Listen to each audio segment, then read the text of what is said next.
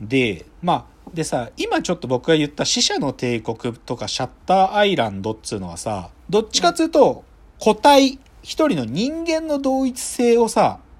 そいつがそいつであるってことを揺るがせにするじゃない。うんうん、つまりマイケル君、レースを書き込まれたマイケル君はマイケル君なのかとかさ、その、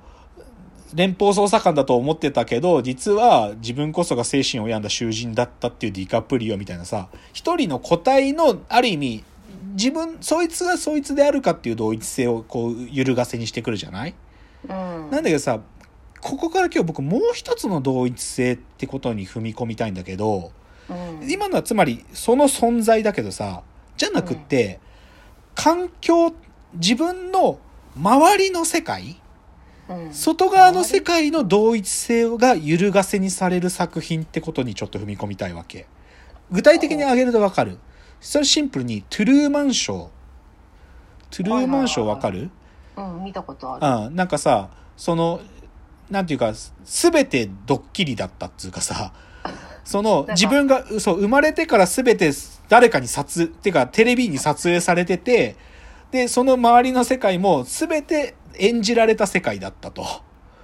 だからある日上からなんか照明のライトみたいなのがボーンと落ちてくるんだよね。で、なんだと思うんだけど、その後なんか車に乗って仕事行こうとするとラジオからなんかその撮影してる飛行機から劣化した飛行機から落下しましたとかタイミングよく聞こえてくるとか。まあ、そういう、まあ、でもまあ要は周りは取り繕いまくってる世界なんだけど、そこで生きてる男がトゥルーマンショーじゃん。で最後はさ、結局その男がなんていうか、あ、俺はそのテレビの中でずっと観察されてる存在だったんだってことにやっと気づくっていうか、つまりこれって環境がさ、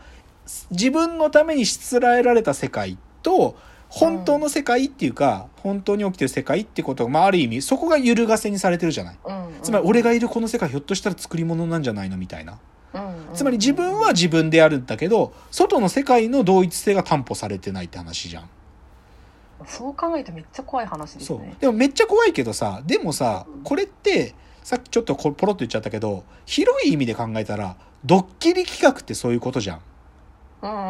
ッキリってさ、自分は自分で振る舞ってるじゃん、無知な自分が。けどさ、外側の世界がある意味作り込まれた場所があってさ、だからで僕ドッキリすごい好きなのね、ドッキリっていう企画。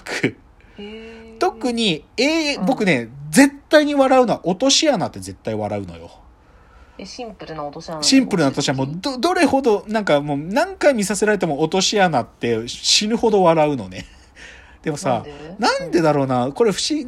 こう正確に笑えない、なんか答えられないんだけど、なんかトンネルズのさ、皆さんのおかげでしたで全楽オープンっていうね、とにかく落とし穴だけする企画があったのよ。その車から出たら落とされるとか、その落とされたっつってシャワー室でじゃあ泥落とせっつってるシャワー室もドーンと落ちるって、ひたすらこの落とされるっていう、僕ねこの全楽オープン大好きで、トンネルズだけじゃないんだけど落とし穴企画死ぬほど笑うのね。でも落とし穴ってある意味環境の同一性が担保されてないってことの象徴的なことっていうか、だって僕らはまっすぐ歩けると思ってるわけじゃん、けど実はそこに穴が開いてて落ちるっていうさ、そうじゃなかった世界突きつけられることじゃん、っていう話で、だからトゥルーマンションもだからある意味ドッキリなわけだからさ、なので実はね、今日僕が最初にその同一性の話、そして雨の役割の仮説1の話になるんだけど、今の2つちょっと分けて考えて、最初の死者の帝国やシャッターアイランドっていうのは個体の同一性を揺るがせにする作品でしょ。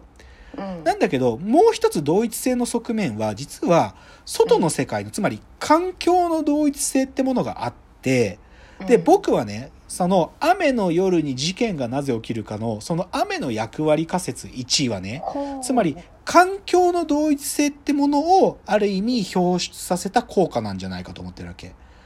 つまり雨が降ってるから俺たちはあの夜にあいつは殺人をしたぞとか、雨が降ってるからあの日って思うとか、別にこの私は変化してないんで、この私の同一性は変化してないんだけど、あの外側の景色の雨が降ってるっていうことだけを頼りにして僕らはあの夜は雨が降っていたんだ、事件の夜は雨が降っていたんだ、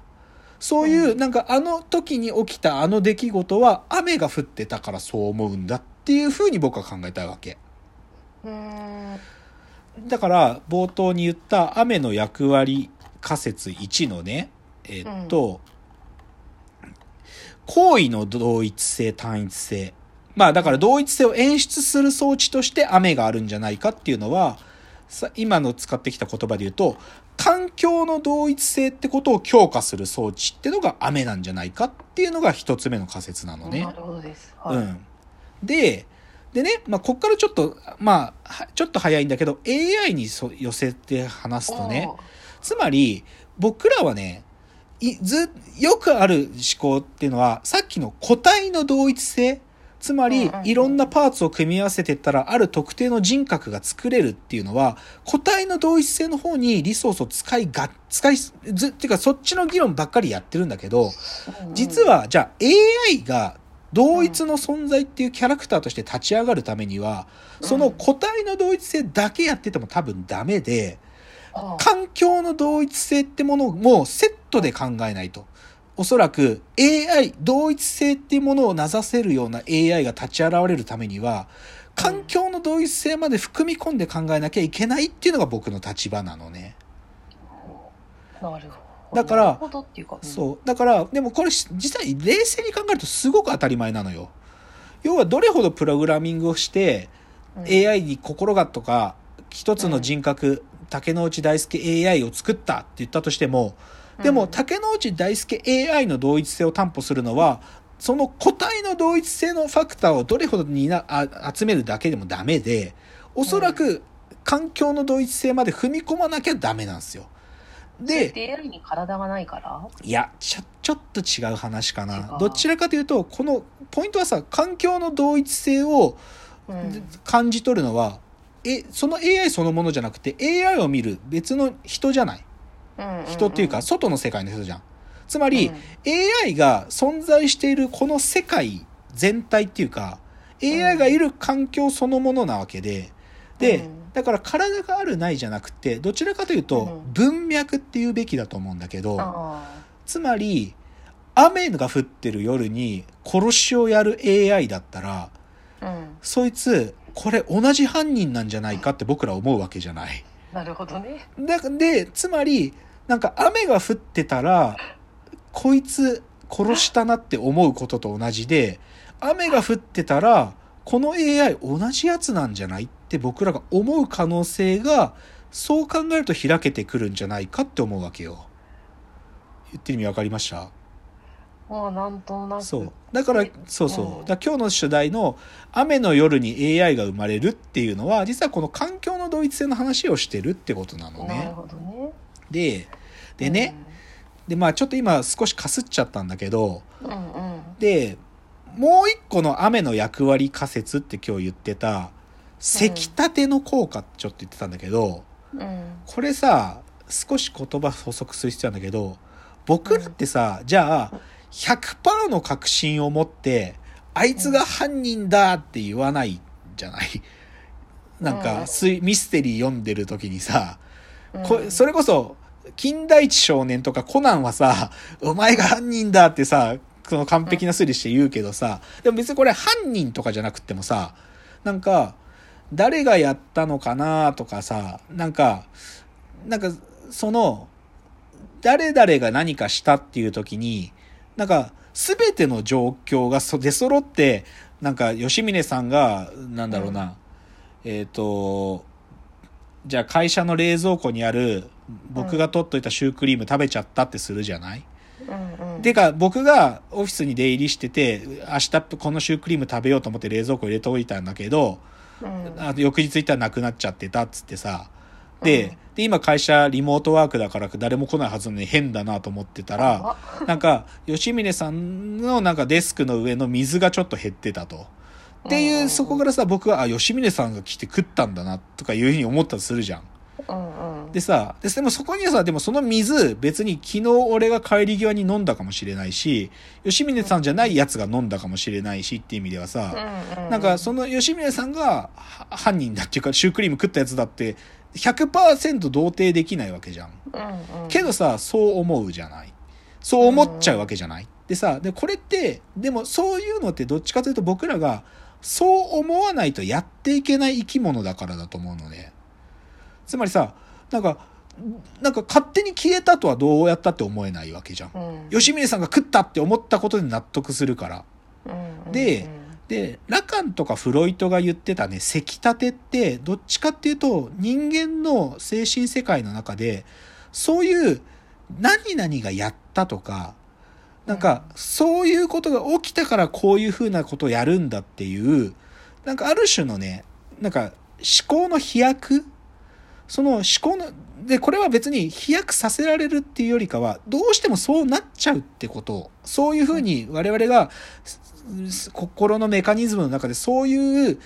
こうだって決めてしまいたくなるとか決めてしまおうっていうことをせきたてっていうのね。で、うんうん、そう、せき立てられるっていう意味だよ。せき立てられる。でね、で、僕は今日の話って、なんか雨の夜に事件が起きるっていうのはさ、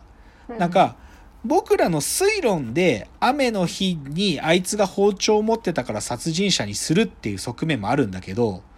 実はそれともう一つの装置として、この場合、殺人者の立場の話するけど、殺人しようとしてるやつは雨が降ってるから殺しを今日やろうって思うってことすらあると思うわけ。ちょっとこれ難しい議論してんだけど、いやなんか満月の夜に人が何とかしがちとか、あ、そうでもそっちになんか雰囲気としては近い。あ、ちょっとこのチャプター時間なくなっちゃった。最後のチャプターにこの話持ち込みますね。次です。